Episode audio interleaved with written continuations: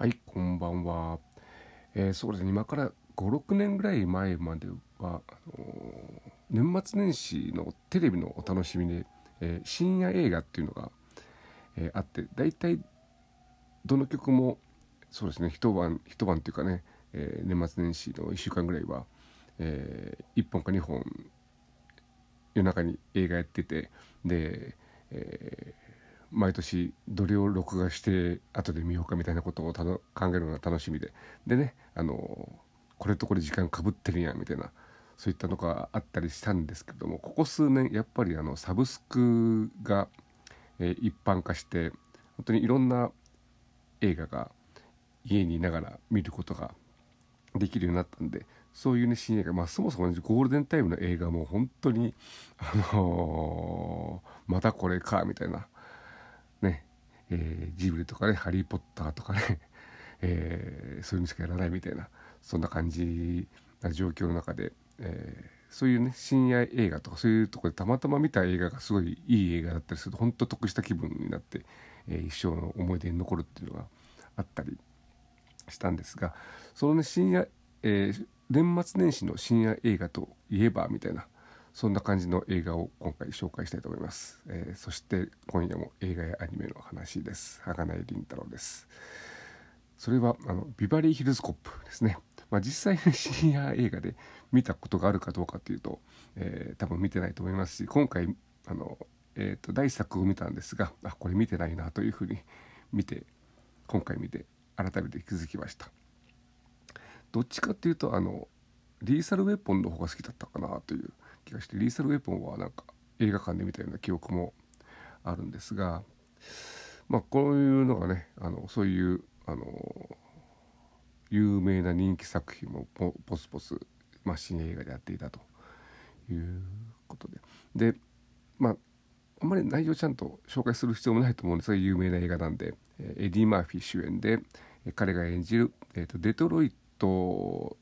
の警察の刑事アクセル刑事が、えー、なぜかあのビバリーヒルズロサンゼルスのビバリーヒルズに行って、えー、大暴れをするという毎回大暴れ大暴れをするというシリーズ。で、まあ、今回第1作はえー、っとデトロイトに昔の友人が、まあ、悪い友人が、えー、訪ねてきてで彼が殺されてしまったんで、えー、その原因を犯人を、えー、突き止めるために休暇を取ってロサンゼルスビバリーヒルズへ行くと乗り込むというまあただそれだけ本当それだけの話なんですけれども、えー、制作が1984年ということであの今回見てて一番印象に残っているのがあのゲイの描き方ですね。えー、やっぱり当時はこういう見方だったんだということでちょっとねあの今のねその LGBT 差別ですとかあとまあ、ダイバーシティ多様性とかっていう考え方が定着して今から見るとやっぱりあの結構差別的な、えー、そういう芸をバカにするようなこう表現、まあ、直接的にはしてないけれどもあのちょっとね類型的というかステレオタイプで描いているというところもあって。でやたらあの、まあ、芸というかそのおねえ言葉で話す人間が何人も出てくるということが、えー、出てきて、まあ、80年代前半ってやっぱりそういう時期だったのか一方でもうあのエイズも、えー、発症発症というか、えー、流行している時期なんで、まあ、それと思わせるような、えー、セリフというかね、えーそれちょっと逆っぽくしてるところもあって多分それはあの翻訳っていうかあの英語だとた多分エディ・マーフィーですし結構直接的な表現とかねいろいろとしてるのかなっていうふうに思いましたけれども、まあ、それをまああの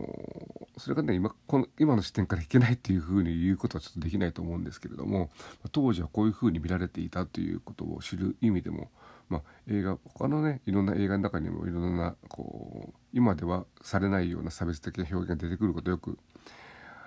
あります、ね、